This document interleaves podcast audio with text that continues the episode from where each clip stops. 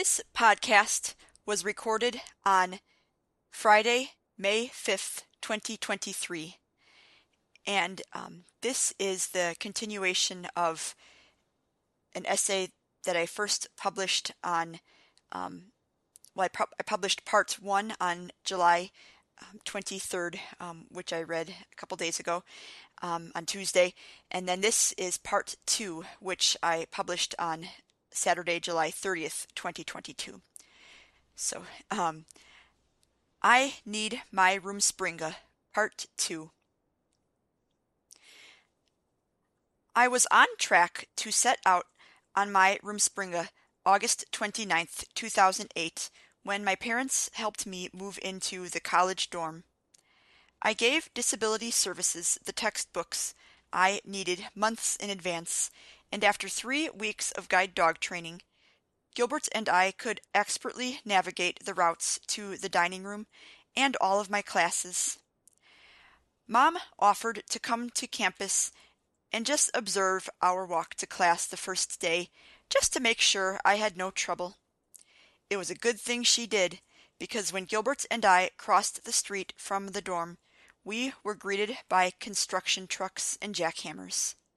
No one told us they planned to start major construction the first day of school on a significant portion of the sidewalk Gilbert and I depended on, and we were both frightened by the noise of the jackhammers. My textbooks weren't ready until several weeks into the semester either, so my parents had to come to campus every morning to help Gilbert and me navigate the construction, and then meet us after class to read textbook chapters to me so I wouldn't fall behind. I lived exactly one week in the dorm before my parents and I decided the routine was exhausting and it would be much easier to live at home and commute to college. I kept the dorm room that first year as I think it was non refundable, and once the textbooks were ready, it was a nice place to rest and study between classes, and I would spend the occasional Saturday there if there was a weekend event I wanted to participate in, but for the most part, I lived at home, and sophomore year we decided not to renew the dorm. Neither Gilbert nor I actually liked dorm life all that much. Gilbert seemed depressed by the lack of space to run around.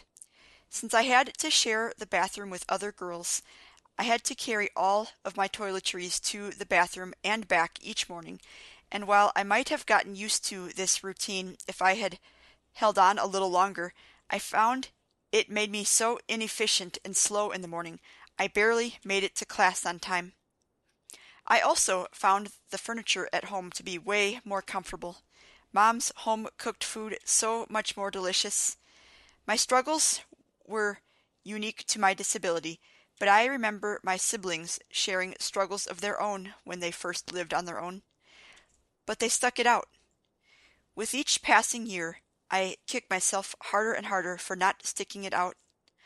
I could have waved down someone to help Gilbert and me get around the construction that first day, and then called the trainer and asked him to come back as soon as possible to train us to navigate the construction site. I also should have figured out the proper channels to write someone an angry letter for not bothering to tell us that the sidewalk we trained on almost every day for three weeks was going to be ripped up. I could have marched my textbooks down to disability services and demanded they pay someone to read them to me until they got their act together. Instead, I just gave up. Despite having a motivating aide from fifth grade through high school who always encouraged me to never, never, never give up. And now I am paying the price with this dormant virus of depression and anger. I recognize that I am blessed to have the parents I do and to be able to live with my parents, a blessing brought into sharper focus by the pandemic. As I have mentioned before, during the pandemic, I witnessed so many friends and relatives who lived al- alone spiral into depression and anxiety.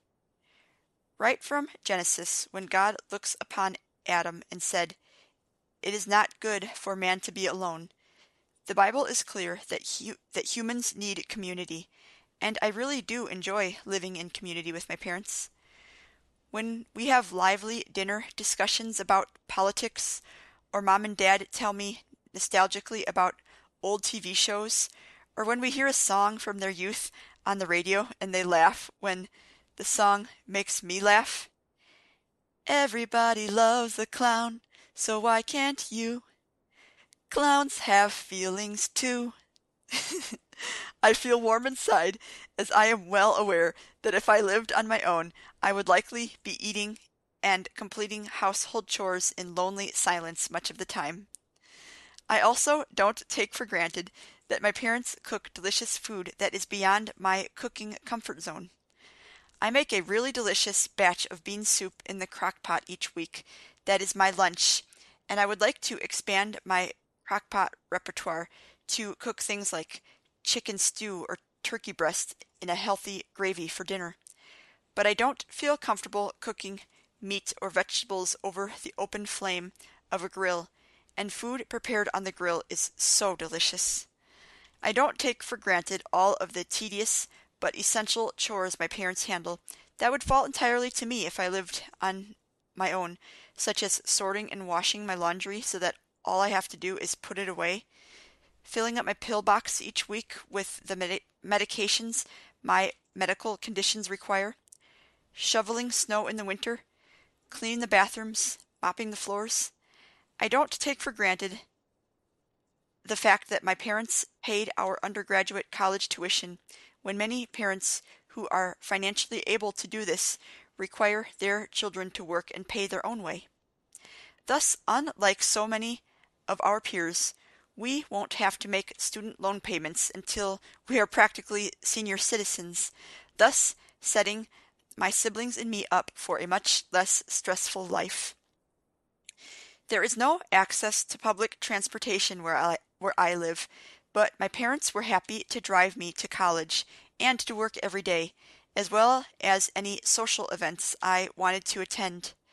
Today they drive me to choir, about a half hour drive every Tuesday during the school year, without complaint, even in cold, nasty winter weather.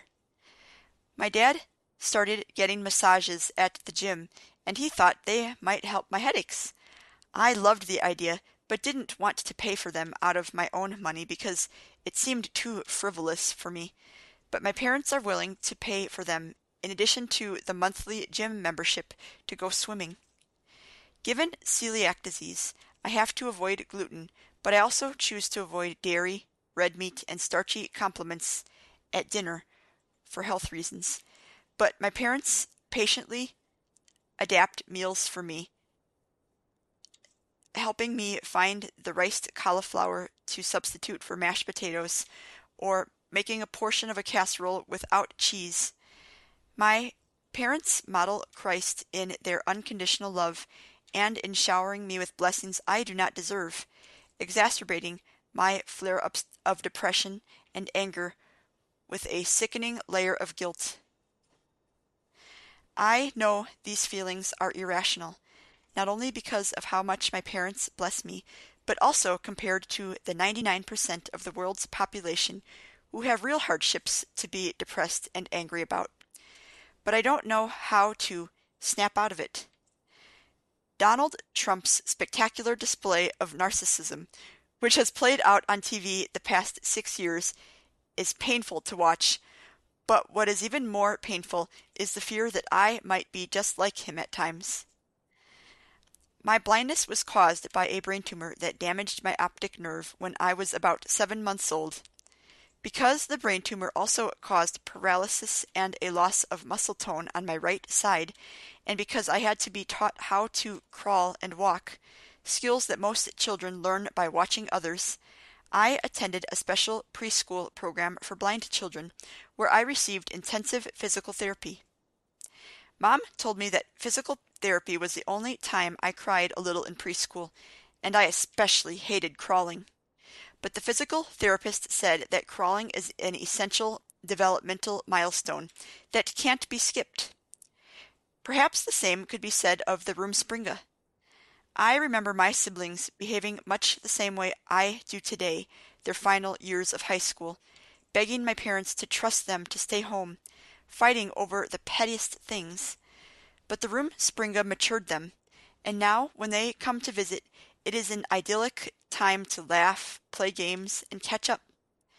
Things they used to fight about are now a distant memory or are in proper perspective, a source of light-hearted teasing instead. But because I skipped my Rumspringa, or more accurately, did not persevere through my Rumspringa long enough to allow it to refine me, I feel as though time froze at 16 or 17 years old, even though I am now 32, and I all too often behave accordingly. From what I have written so far, you might understand, understandably think that my longing for my Rumspringa is based entirely on superficial and petty motives, just to get away from the family, to be unsupervised, out of reach, never pressured to take a trip ever again. But it's really not that simple. It's not about the trips. Sure, I can see myself opting out of a trip or two, especially if they are 10 days long and I have just started a new internship or job. I could also see myself, for a trip or two at least, taking full advantage of being a separate entity from my parents and coming along on the trip, but on my own terms, booking my flight home from New York City Saturday afternoon rather than Sunday evening, so that I have a day to rest and allow my blood pressure to recover before going back to work. The dread of prolonged time on leash causes the most intense flare ups, but other things cause twinges of depression or anxiety too. Every time I find out that one of my peers got married or is expecting their first child, every time I go visit one of my siblings and they take the lead showing us around their community, I'm happy for them, but deep down I long to know what it would be like to be the leader, to show my family around a community I just moved to instead of always being the handicapped tag along kid. Every time my parents discuss the reality that they are aging, my parents said I always have a home with them, as do my siblings if they ever fell on hard times. But given the reality of the natural order, there will most likely come a day when my parents will no longer be with us, and a day could come years before that when they are alive but in a condition where they are no longer able to assist me. If I have never had to manage completely on my own, will I know how to manage when this day comes? My dad has alluded to my siblings looking after me, and if this means them calling every day to check in, I'm all for that. And these calls would be mutual, as we are all human and will need comfort and support from one another. But I don't want to be the handicapped little sister who moves in with a sibling, especially if by that time I am established in a community and a career. I feel like I ought to experience living on my own while my parents are still healthy and can guide me through the learning curves, just as they guided my older siblings. When I expressed some of this anxiety as part of a discussion thread for the spiritual formation class last year, a wise student with more experience in ministry responded that God puts us exactly where we are for a purpose. God often brings God often brings this comment back to mind when I am feeling depressed or anxious, and it does make me feel a little better. When I was 18 years old, I didn't fully understand my medical situation, especially the tendency for my electrolytes to get off balance when I am sick. Nowadays, I am aware of the symptoms when my sodium is low or I am dehydrated, but I did not know this could happen to me the first time I passed out the day after my 20th birthday or when I had a seizure due to low sodium in 2017. If I had been living on my own, I would not have known that I was in trouble and might not have been found until it was too late. I don't take for granted that perhaps God kept me at home with my parents to protect and preserve me.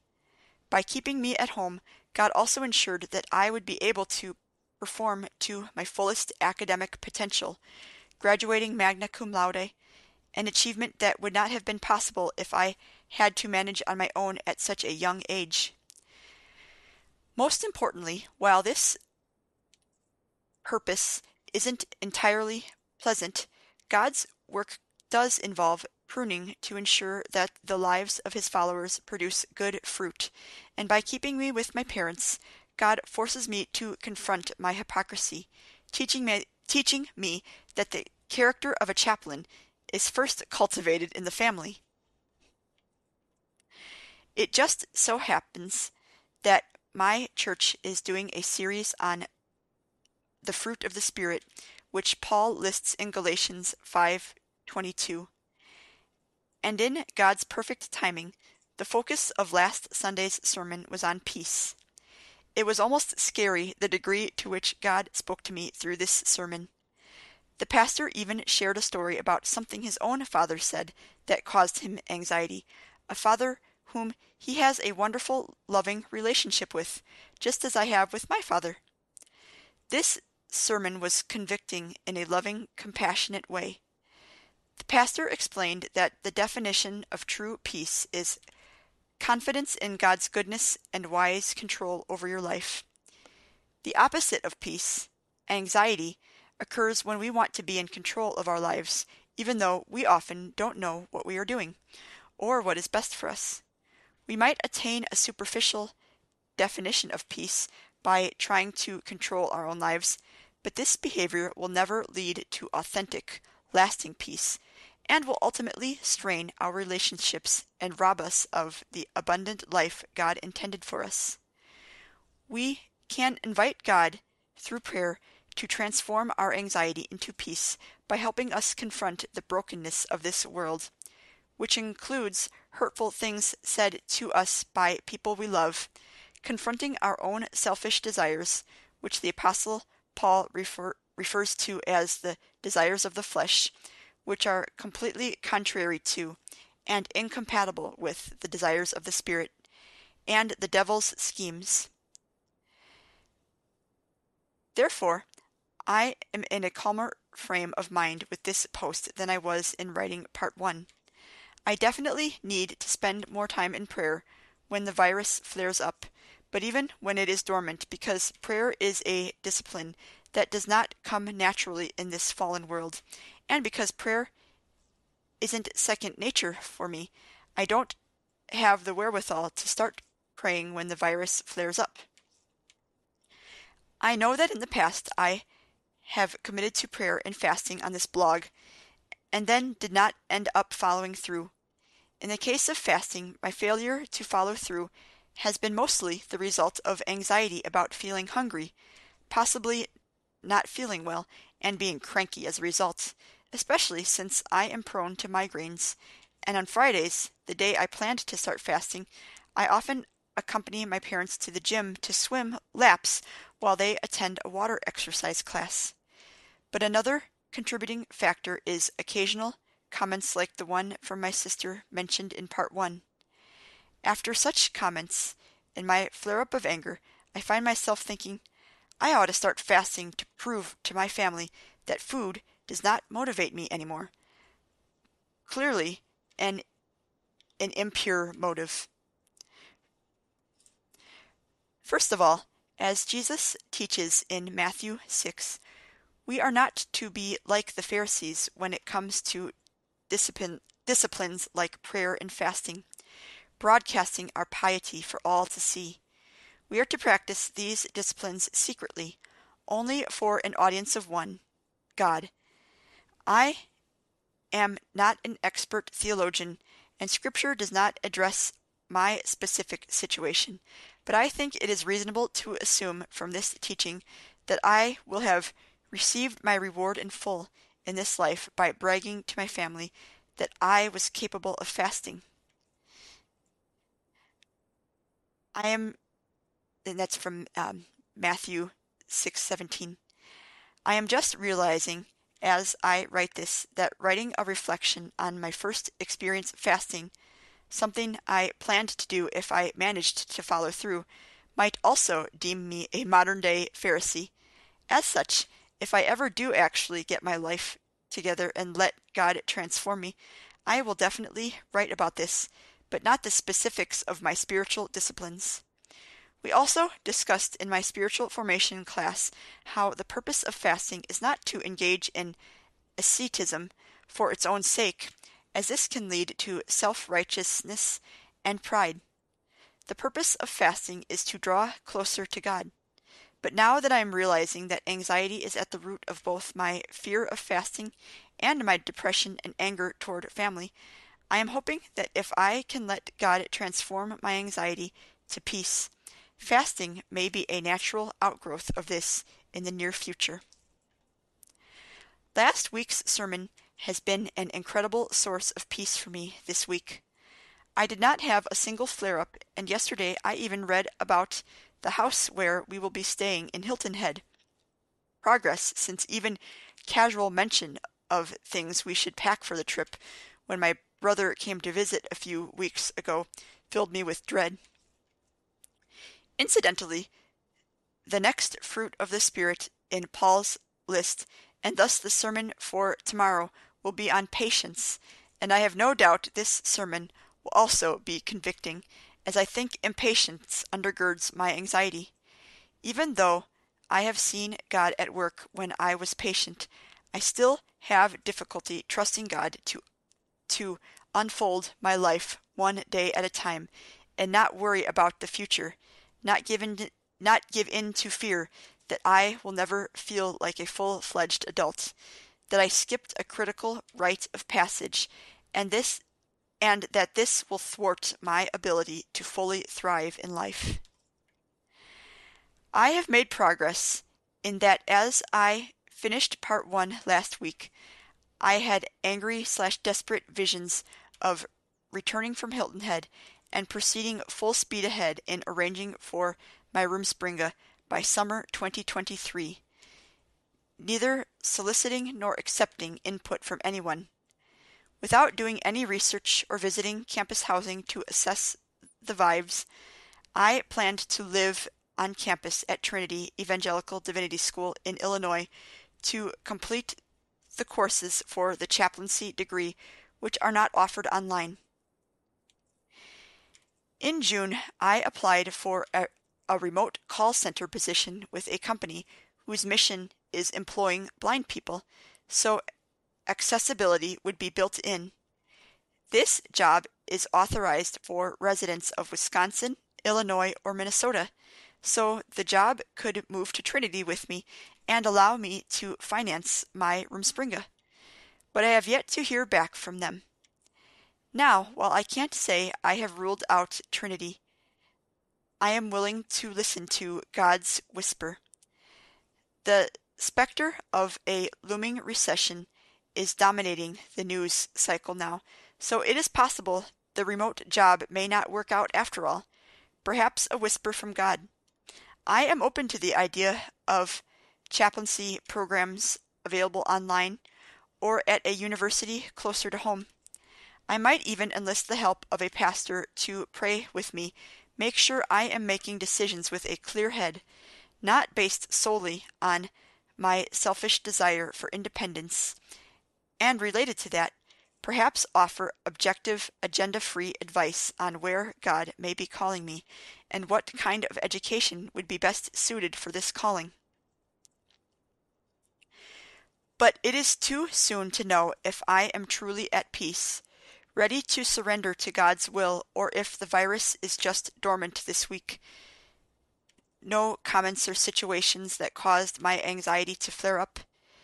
Today, I wouldn't say my desire for a sort of Rumspringa is quelled, but it has cooled from a volcano of anger and desperation to a mellow curiosity over what it would be like to experience, in the words of one of my favorite songs from the Dixie Chicks, wide open spaces to make a big mistake, new faces but as thrilling as this concept seems, I also know the high stakes, especially given my medical situation. So while I can't quite say I have totally surrendered to God's will, I may be making progress toward trusting that God knows what He is doing, knows what is best for me, even if it is completely at odds with the desires of my flesh. Please pray that I can continue to make progress in this area and that I might have the wherewithal to pray for God's peace when the nasty virus of depression and anxiety flares up again.